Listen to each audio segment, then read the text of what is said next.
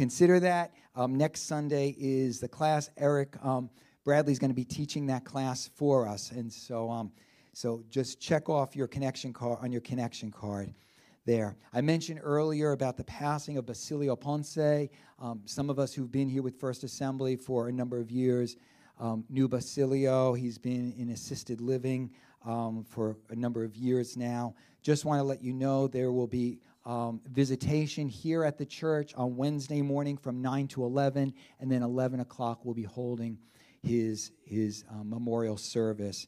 That is um, that's Wednesday um, here at First Assembly. Um, most of us should have received the information regarding regarding the services, visitation and services for for Ron's wife Sarah, which will take place this evening. If you did, if you need that information still, you can find that in your email or your text message, or you can check with one of us, and we'll get that to you.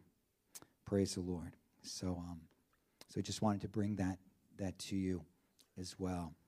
So this morning we've been mentioning um, for quite a number of weeks. We have our guest with us, Pastor Herman, his wife Alexandra Mendoza, and um, I worked with um, the Mendozas. We worked with the Mendozas down in Queens at Promise Ministries um, for about four plus years. Um, partnered in ministry in a number of ways down there, and and I always knew a little bit about his background, right? But never in full until this past summer. I read his new book that came out, Shifting Shadows, and when I read that book, I, I said, you know what, we need to have Pastor Mendoza come, uh, Pastor Herman come and share a message and his testimony with us as a congregation. You know, our theme for this year has been It's a New Day. I still have my wristband on, right? There we go, Greg, right? It's a new day, and we've been looking in the book of Joshua about stepping into our new day, talking about old things passing away, all things becoming new. And you know what? Pastor Mendoza's um, testimony is exactly that, right? It's all about a new day, the new day that Jesus is able to bring to us. Amen? And so um, we're so glad to have you guys. And, and you know, there's one scripture that has been going through my, my head and my heart for you guys, and, and, and that is, is this Jesus said, He who's been forgiven much loves much. He who's been forgiven much loves much. And after reading your story, um, right, I really came to understand your love for God, your love for His church, your love for the ministry, your love for people all around the world, because we know God's done incredible work in your life. And so, um, why don't you come, Pastor Herman? Um, thank you for being here with us this morning. Can we give the Mendozas a hand this morning? God bless you. Thank you so much, Pastor Tim. It is an exciting morning, an exciting day to be in the presence of God and His people. Amen. Are excited to be here in the presence of God and His people? And Pastor Tim, thank you so much, and your lovely wife. Uh, uh, you know, we've we've spent many years over at Promise Ministries International, and then to be here and seeing what God is doing through you and this ministry I am tremendously blessed. Thank you so much. Um, accompanied with my lovely wife of 35 years. Now, you must be saying, how could that be so, Pastor Mendoza? I look young, right? Look like if I'm like 25. Uh, but actually, I'm 51 years of age. I'm getting old, and uh, we've been together right after high school. And we have three, uh, two daughters and a son and we have three grandchildren, three grandchildren, three grandsons, I may add. And I am an associate pastor at a Korean American church. So you may, may be wondering, but he doesn't look Korean. I'm the only Latino uh, amongst the staff there. Uh, but uh, God is great. It's a great ministry, and I am honored to be a part of it. Uh, I've been traveling the world with the ministry, uh, working on behalf of children and uh, please, you're going to put on your spiritual seatbelts because I'm going to take you on a journey, a journey of my life. Uh, and it's been quite uh, uh, an experience. Uh, I, I, could tell you that much. if we may, please, please stand, take a moment with me. we're going to read the Word of God, and then we're going to get into the message. Amen? turn to your neighbor and say, Good morning. God bless you. All right. Praise the Lord. Let us pray. Father, thank you, God, for this incredible opportunity to be here today, to be able, oh God, to minister your word.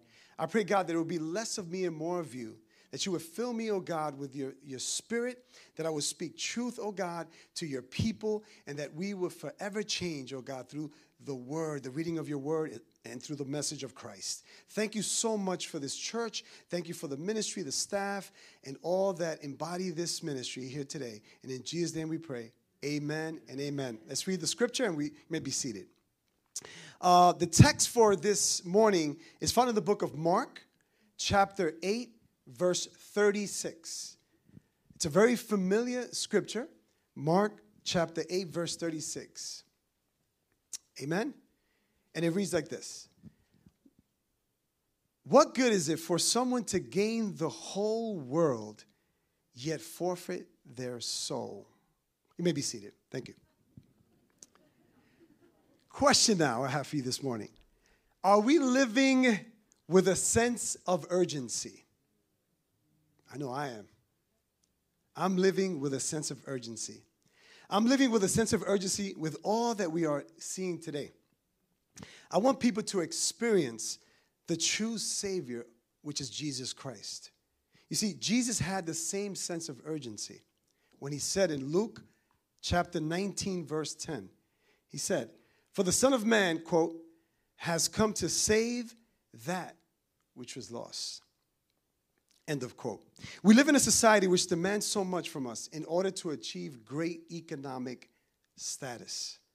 This brings a tremendous amount of pressure for us to succeed, right? You see, in South Korea, it's amongst the highest country in suicide rates. Uh, I visited uh, South Korea a number of times, and um, reading a lot of, of study on this particular top, uh, topic on suicide, uh, I was really alarmed at the fact that many students are committing suicide due to the pressures of uh, education and their uh, professional work environment. When I read this, and I was really alarmed, I was like, wow, it's incredible that you know uh, Korea is uh, experiencing these types of uh, uh, situations there in terms of suicide due to stress in trying to overachieve, again, in education and in the workplace. Although working hard to achieve certain goals in life is not all that bad, we know that. The question here is are those things becoming your idol? Are those things becoming your idol or your whole existence? What is your soul worth? Is the question this morning.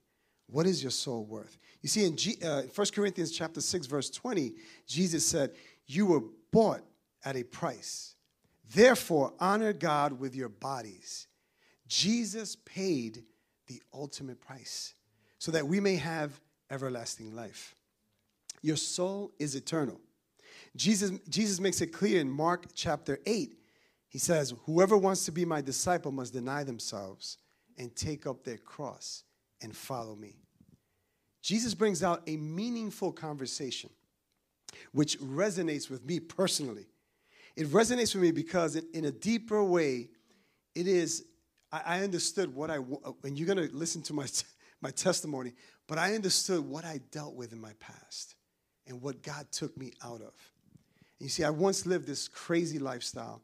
Um, and so this message, um, it really, really touches my heart every time I speak about salvation, every time I speak about the goodness of God and what He's done in my life. I want people to really gravitate to the power of His might the power of His grace and His mercy. Amen? You see, how far uh, will people go to obtain the riches of this world in exchange for their soul? Before Christ found me and saved me, I was willing to lose my soul in exchange for worldly pleasures, possessions, position, power, etc. In James chapter 4, verse 4, the Bible tells us that whoever chooses to be a friend of this world becomes an enemy of God. I, once, I was once a friend of this world by seeking after the things of this world. It didn't matter what I did to acquire it. All I wanted to do was to satisfy my sinful flesh. I also had a uh, distorted idea of who God was. God saved me over 28 years ago. I went through many trials during my adolescent years and up to my adult life. My parents tried everything to come to my aid. But what I really needed was an encounter with God. The Lord allowed me to end up in a place where I didn't want to go, nor did I expect to be in. But in that place is where He redeemed me and saved me. My sins were weighing heavy on my heart during that moment of despair. That was the place where God met me and transformed my life forever. And you're going to hear my testimony in a minute. I wrote a memoir called Shifting Shadows How a New York Drug Lord Found Freedom in the Last Place He Expected. Now, the subtitle is a really catchy subtitle, right? When you hear that, found God, right, in, in, a, in, a, in a place that I didn't expect. Uh, and it was a place called Federal Prison. Um, and, um, and it, was, it was quite of an experience that I had there. Uh, but in that place, he redeemed me, saved me, and, and uh, so I wrote this memoir, Shifting Shadows, because I wanted to highlight uh, in my autobiography and recount the moments of my depravity and criminal activities, not to sensationalize my story, but I wanted to really bring about God's love for people, God's love for the lost, so that those that are displaced in a sense of where they belong or what they should be doing or in drugs or addictions, that God can restore that broken heart, that prodigal son. And, um, and so I wrote this uh, autobiography to kind of highlight that and, and talk about uh, these moments and these encounters that I had during my criminal activities, but more so uh, the love of God and how He transformed me in a federal prison. You see, the love of God rescued me from my sinful ways. Only when I repented and accepted Christ as my Lord and Savior, that's when God began a new work in me. Praise God. Let me share with you a little portion of God's story.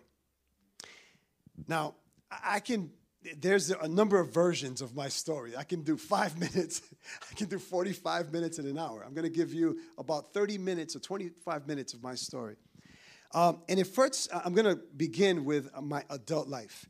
Um, back in the 19, uh, late 80s, early 90s, there was a tremendous epidemic of narcotics being spewed across America, particularly uh, cocaine. And it was destroying the very fabric of American society. It was tearing families apart.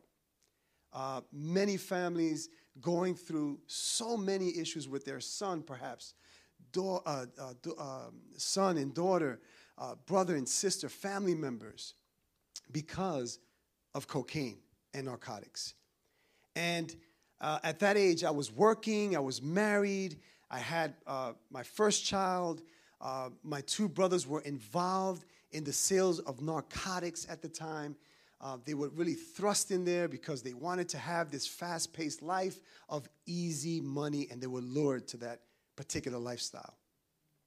And I was against drugs because in my earlier days, when I was 13, 14 years of age, I was introduced to marijuana and eventually to cocaine and eventually to heroin, and I was an addict.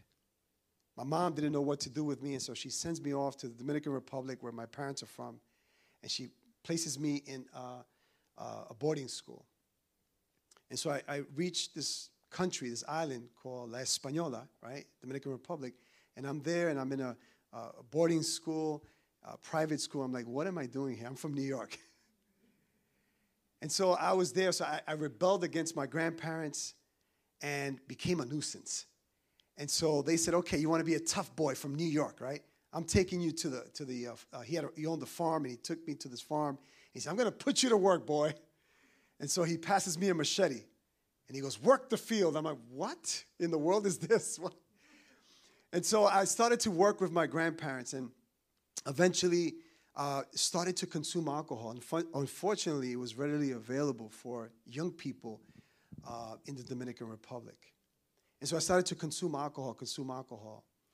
And uh, my grandparents said, Enough is enough. I'm, I'm going to call your, mo- your mom.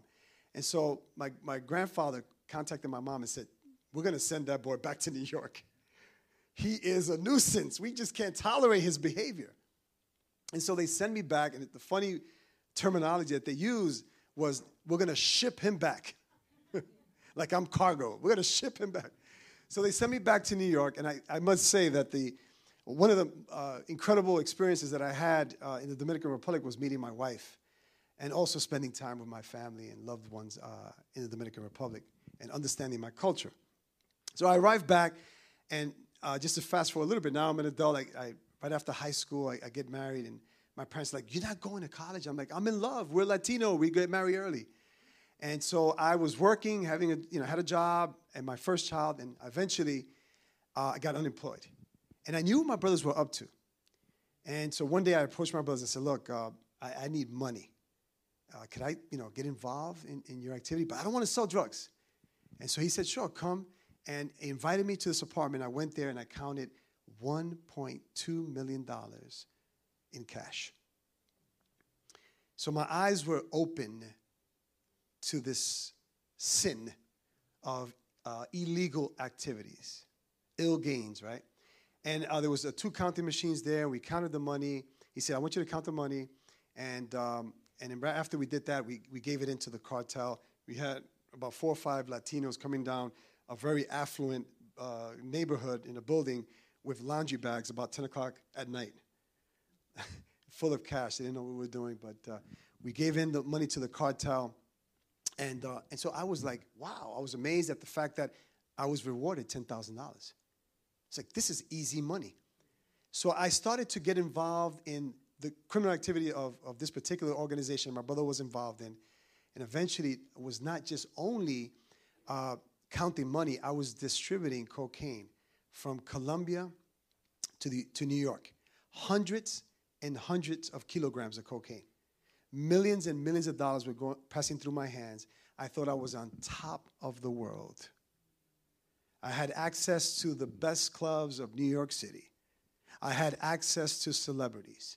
I was going to mansions across uh, the eastern seaboard of different celebrities and hanging out with them and partying. And they thought I was an entrepreneur. They thought I was in real estate. And some of them knew what I was doing, some of the celebrities.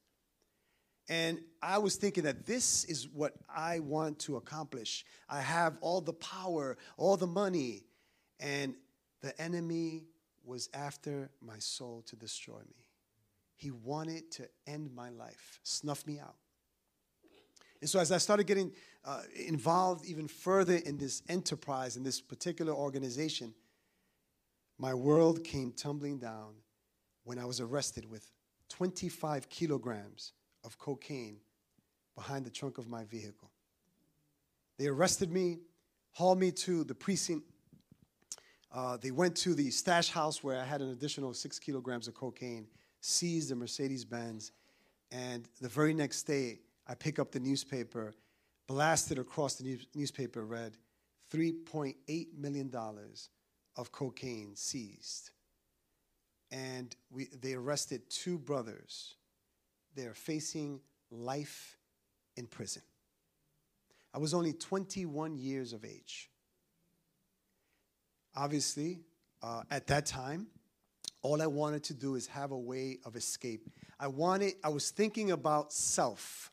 I wasn't thinking about society. I wasn't thinking about the people that I harmed. I wasn't thinking about the drugs that I was spewing out in, into society. I wasn't thinking about my wife or my children. I was thinking about self. I wanted a way out of my current situation uh, then, back then. And so, as I was reading, it said uh, the, the prosecutor was Richard Brown at the time and the mayor of New York City was Mayor Giuliani. And he was cracking down on drug dealers. And so I was facing a lot of time. And I remember uh, negotiating with the attorneys and the, the prosecutor. Uh, they finally sentenced me no bail, and they gave me three to nine years of incarceration. And they sent me to Rikers Island, a notorious jail in Queens, New York. And from there, uh, they sent me to Ulster County, uh, and uh, I filled out these uh, uh, paperwork because there was an opportunity for me to get into a military camp. uh, and that would allow me to be home sooner than anticipated because my sentence was three to nine years of incarceration. As I entered this military camp, ex Marines on my face, you know, you know, get, give me 100 push ups. I was out of shape, you know, because uh, the party life and drinking alcohol, uh, you know, being unfaithful to my, my wife and uh, thinking again I was on top of the world. Um, and I remember um, I entered a chapel. And as I entered this chapel, I wanted to negotiate with God.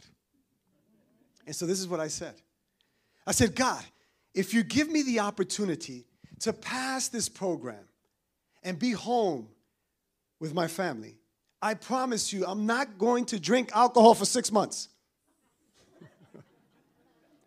it was ignorant on my part and stupidity. Instead of saying, God, forgive me for the wrongs that I've committed. Lord, I am convicted. Change my heart. Save my soul, God. No, I wanted to negotiate with God. And so I, I finally ended, um, I, I finished the program successfully, and I was released. I was sober for six months. And so now I wanted to end my sobriety.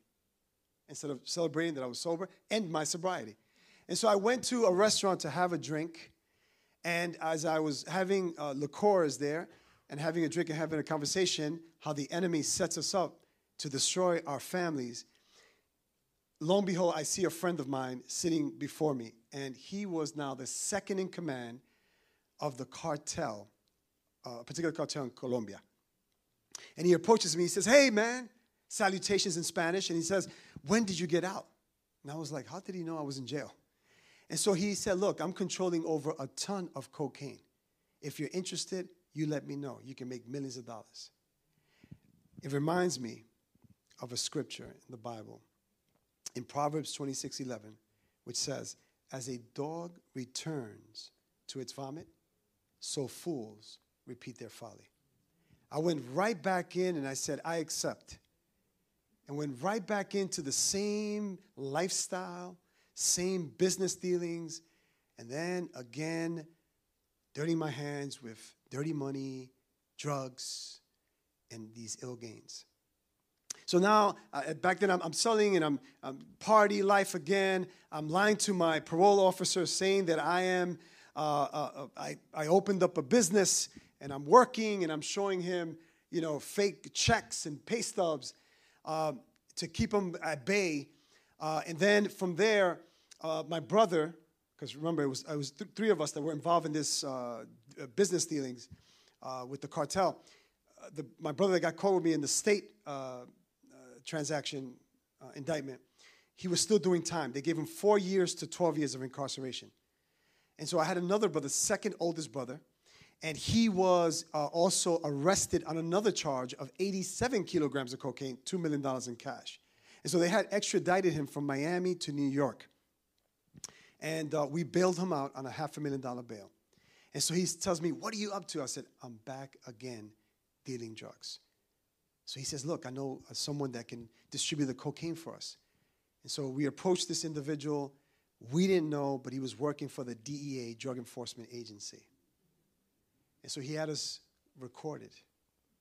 And we gave him 11 kilograms of cocaine.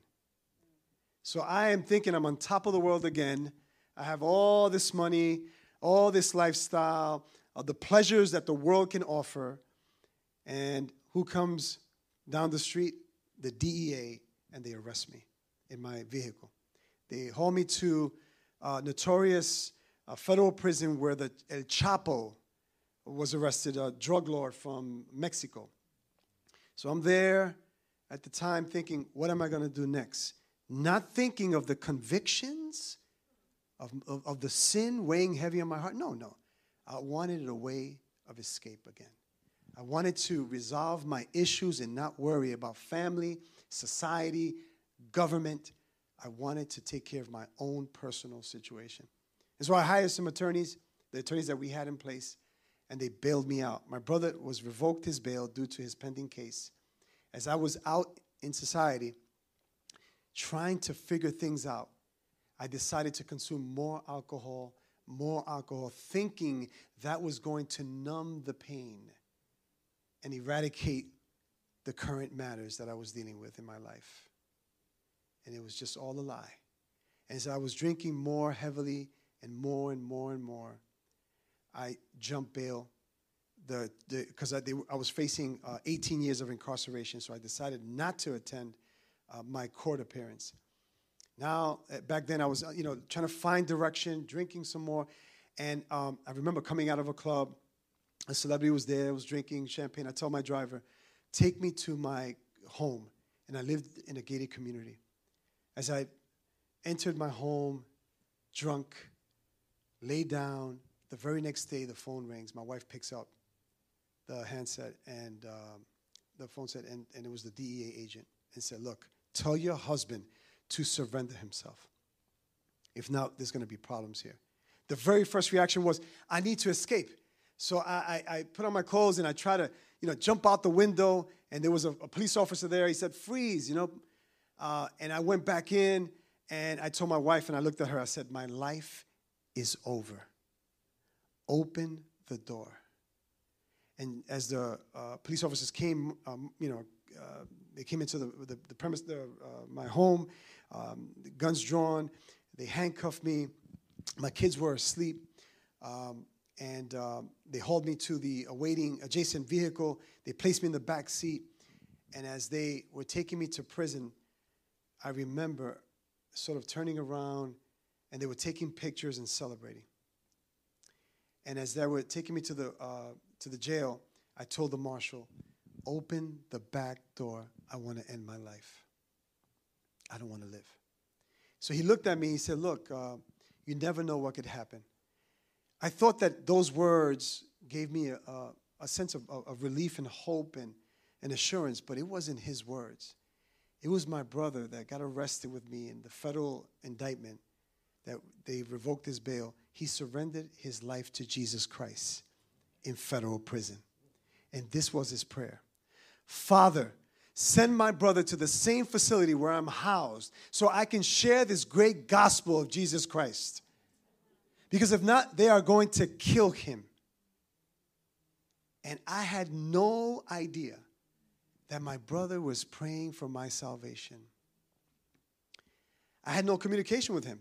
There was no way for me to uh, communicate with him due to the fact that I was out on the run out on the lam. And uh, this is what God does. It's, a, it's, an amazing story. And so when I uh, arrived to uh, MDC Brooklyn, and I must say, I must add, it is like the movies, like Con Air. You're, you're shackled up, you know, and they transport you and, and so forth, and they bring you to federal prison. So they, I arrive at the facility, Brooklyn Detention Center, and they send me to the same housing unit my brother was at. And when I look at my brother, he looks at me, he said, Praise the Lord, hallelujah. I look at him, I said, Hey man, did you lose your mind? We're in jail. We're in prison. Are you crazy? I thought I thought that because he had a big Bible and you know under his, his armpit, and he was like, Yeah, you know, Jesus. I'm like, We're in jail? Are you serious? You know, is this a religious thing or what's what's happening with you? But his countenance was different. His speech was totally changed. I mean, every word he was saying was like, Amen, and God bless you. and with a smile. I'm like, how can you have a smile? We're in jail. We're in federal prison facing life in prison. Are you crazy? And so, again, I was trying to resolve my current situation. You know, it reminds me of a scripture in Proverbs 10 2. It says, Ill gotten treasures have no lasting value, but righteousness delivers from death. You see, God was delivering me from death, eternal separation from God, and I had no idea. I was heading down a road of destruction, of death, and, and separation from God. Not just a physical death, but also my soul. And I had no inkling, I had no idea, I had no concept of who God was. I heard of Jesus, but I never had a personal relationship with him. And so I was in that cell block thinking, what am I going to do? So I contacted a number of attorneys, and they said, Look, sir, um, we can't help you. They want to give you 18 years of incarceration. And so I finally found one, and he promised me 10 years. And I said, Yes, 10 years, get me 10 years. He comes back and says, I'm sorry. They want to give you 18 years of incarceration. At that point, it was the breaking point of, of my life. Reality set in. I've tried every other recourse, and every other recourse that the world was offering had failed me. And my brother saw me distraught, and he looked at me and he said, Hey, brother, come here. He said, I want you to come to chapel service this evening. Now, I want to just paint the picture how chapel service was being run. It was run by inmates. And every day, in the exterior of the, uh, the housing unit, there was a day room. And they converted that day room into chapel. And so they were preaching and, you know, singing hymns and praise songs and worship. And so I was skeptical, obviously. I didn't, I never had an experience like this, uh, uh, an uh, evangelical experience. Um, and so I sat in the back, and as I was making my way to the chapel, I was having this conversation with God, and I said, All I want is peace. I am losing my mind here in prison. I need peace. And so I sat in the back, sort of scanning and observing all that was taking place in this religious service. Inmates testifying, Yes, God healed me, or Yes, I'm saved. And, and I was just trying to see what was happening. But then the preacher started.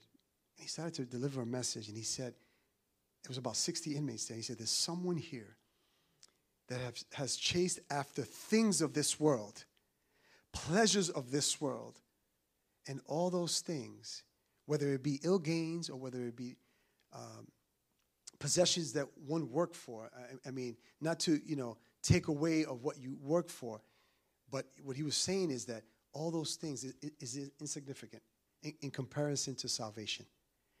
And he said, God can give you peace. And I knew it was for me. And so he said, You know who you are. And I just got up my seat and he says, Make your way to the front of the church. And I made my way and I just started to cry and ask God for forgiveness. You know, and ask God, help me with my current situation. It reminds me of Second Corinthians 7:10. It says, Godly sorrow brings repentance that leads to salvation and leaves no regret. But worldly sorrows brings death. And so my past, all the times I said, you know, give me a chance, give me an opportunity, there was no uh, repentful heart. It was all wor- worldly sorrows. But at that moment, in that federal prison, when I came to the chapel, God grabbed the, my heart and said, Son, come to me. I'm going to make you new. I'm going to make you a new creature in Christ. The old is gone. Behold, all things become new. Praise God. Amen? Praise the Lord.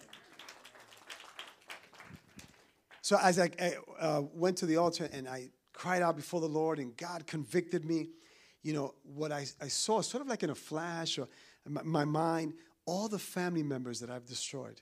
Because I wasn't in a, a street corner selling drugs, I was in a different position within the cartel.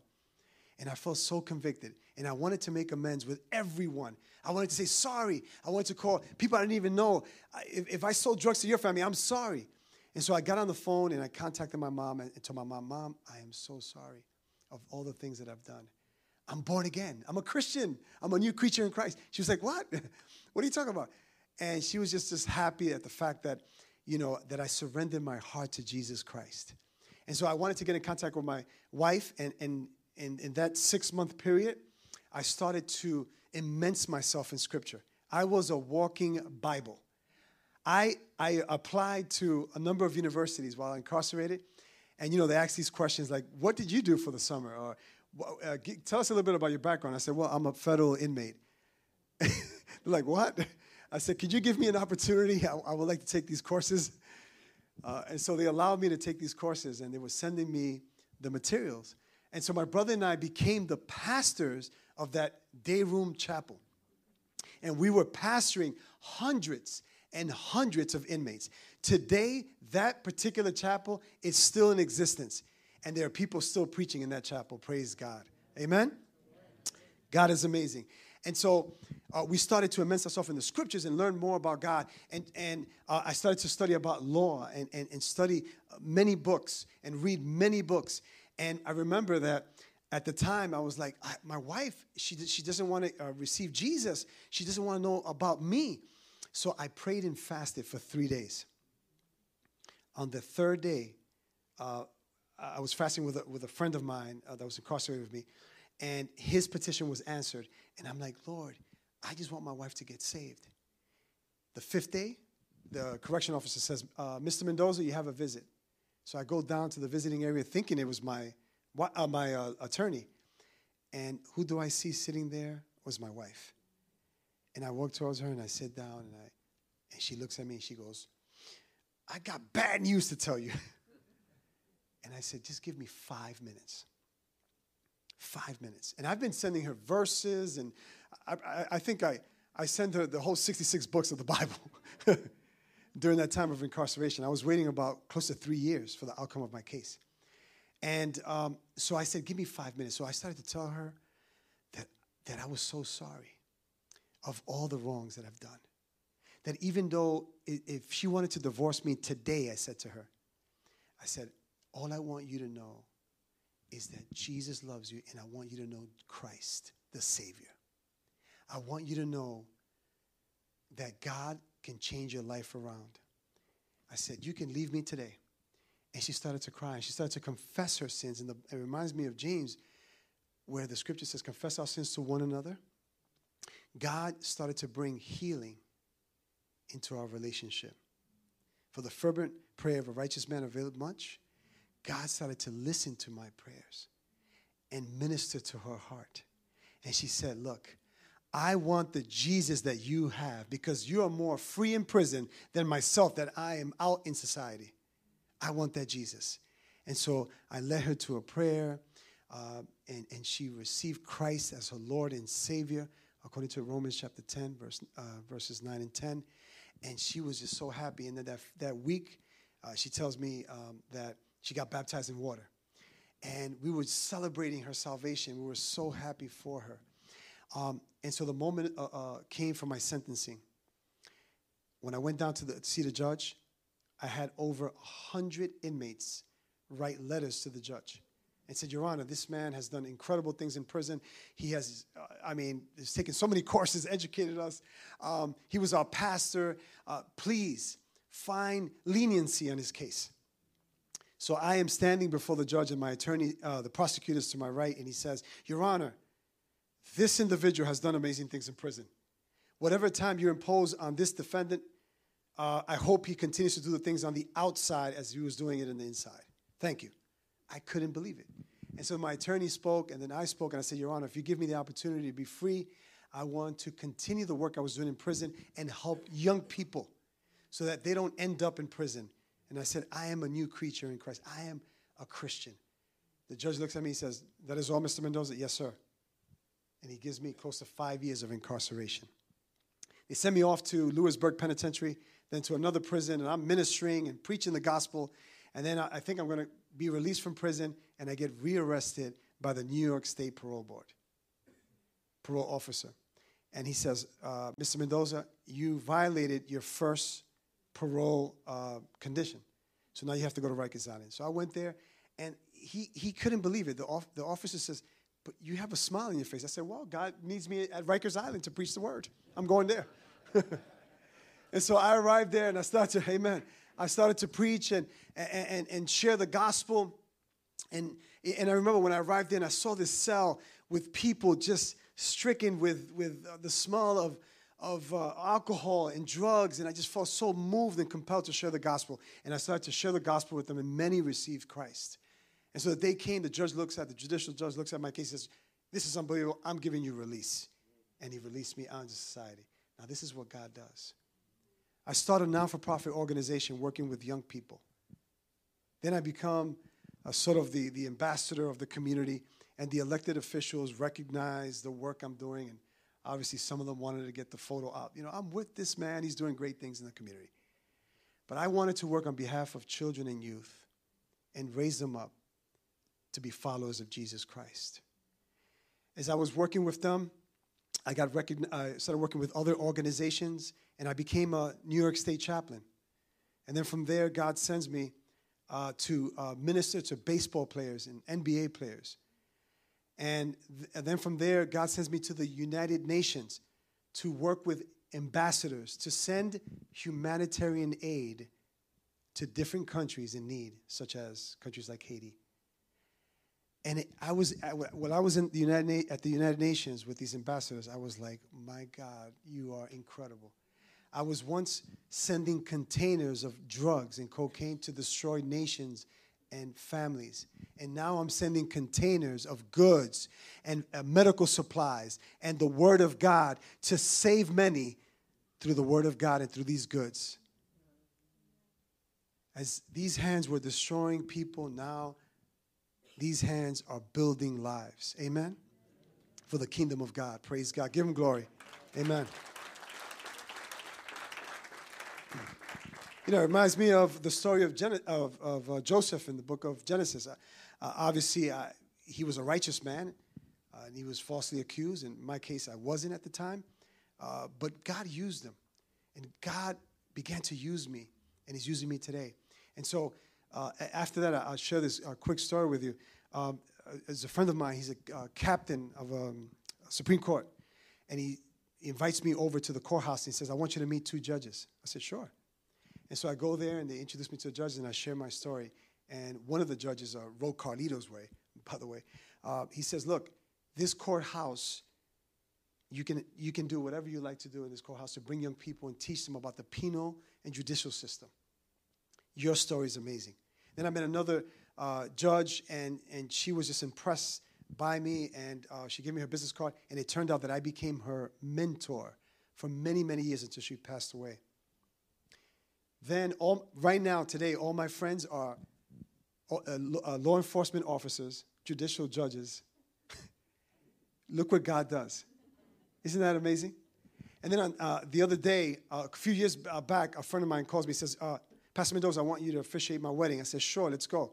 So we start organizing the rehearsal. He brings his best man, and his best man tells me, let's go out to dinner. And we go out to dinner. So I ask him, what do you do for a living, sir? He said, I am an agent. I said, Oh, agent, what agency do you represent? He said, The DEA. And so I said, You know, this is a great opportunity for me to share my story with him. And so I shared my story. I said, Sir, do you know so and so off? Do you know so and so? He's an officer. He says, Of course. He was my partner for five years when I was working over at uh, JFK. I said, Well, he was my arresting officer. He could not believe it. And all of this to say in that particular story is that his wife has surrendered her life to Jesus Christ. And God wanted me to minister to him because this individual did not want to receive Christ, but he wanted to hear someone such as me that he encounters every day to have a genuine transformation. Not that his wife is not a genuine transformation, but someone that it was radical and now I am ministering to him. Praise God. Amen. Please, if we could stand, praise God.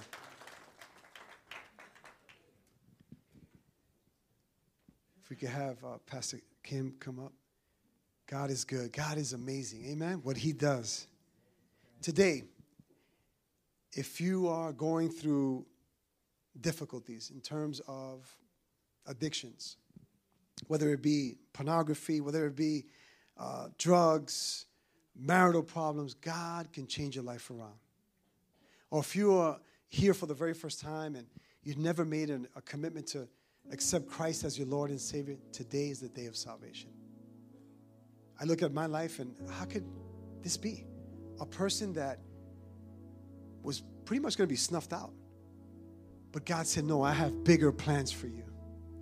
I've been to over 50 countries, I've been with world leaders. And I say this not to uh, glorify what I do, it's just to exalt Jesus. It's to bring Him honor and glory in what He can do in a life. That now people within the communities, professional people, people like minded, people that are in the streets, they look up to what to, to myself in terms of what God has done in my life. And God can turn your life around. And so I want us to uh, bow our heads and close our eyes. And if you find if you find yourself in that place of despair, the place of loneliness, the place of addiction, the place of just needing of God in your life, God can turn things around. I started off my sermon by saying that your soul is, is priceless. And there are only two things that endure endures forever, which is the word of God and the soul of man. And so if that is you today, I just want you to just extend your hands up in the air and say, I'm here. I, I've, you know, I've messed up. You know, or if, if you have a family member that, that's dealing with, with drugs and you want to stand in the gap for that person, raise your hand, say, Lord, I'm here. Father, look at my son, look at my daughter, look at my brother, my sister, God. They're dealing with alcoholism, they're dealing with drugs, God. Turn their lives around. Oh God, I pray at this hour, Lord, that you would have your way in the lives of your saints, oh God, in the lives of your people here today. Father, they've raised their hands in acknowledgement, oh God, of, uh, uh, that they need you, God. They need you to intercede for them. They need you, oh God, to, to turn things around, just like the way you turned my life around, God. For you are the God of yesterday, today, and forever. And we know, God, that you can turn things around. And so I pray, oh God, for this church. I pray for those that are dealing with these difficult uh, situations in their lives, God, that you may help them, God. And I thank you, God, for what you've done here today. We love you, God. We bless your name and we honor you and we love you. In Jesus' name we pray. Praise God. Amen. Amen. Praise the Lord. Thank you, Pastor Herman, for sharing with us this morning. And it's a powerful word. Amen. Powerful word. Right? But it, it's not a one time event when it comes to God but He's able to touch each one of our lives. So here's what we're going to do before we would close the service. Right? Pastor Guy and the worship team are going to lead us in this song. But I want to open up this altar this morning. If you're here today, you need the touch of God on your life. Maybe for the first time, as you heard this morning, maybe for the first time, you know you need to commit your life to God through faith in His Son Jesus. You need your life turned around.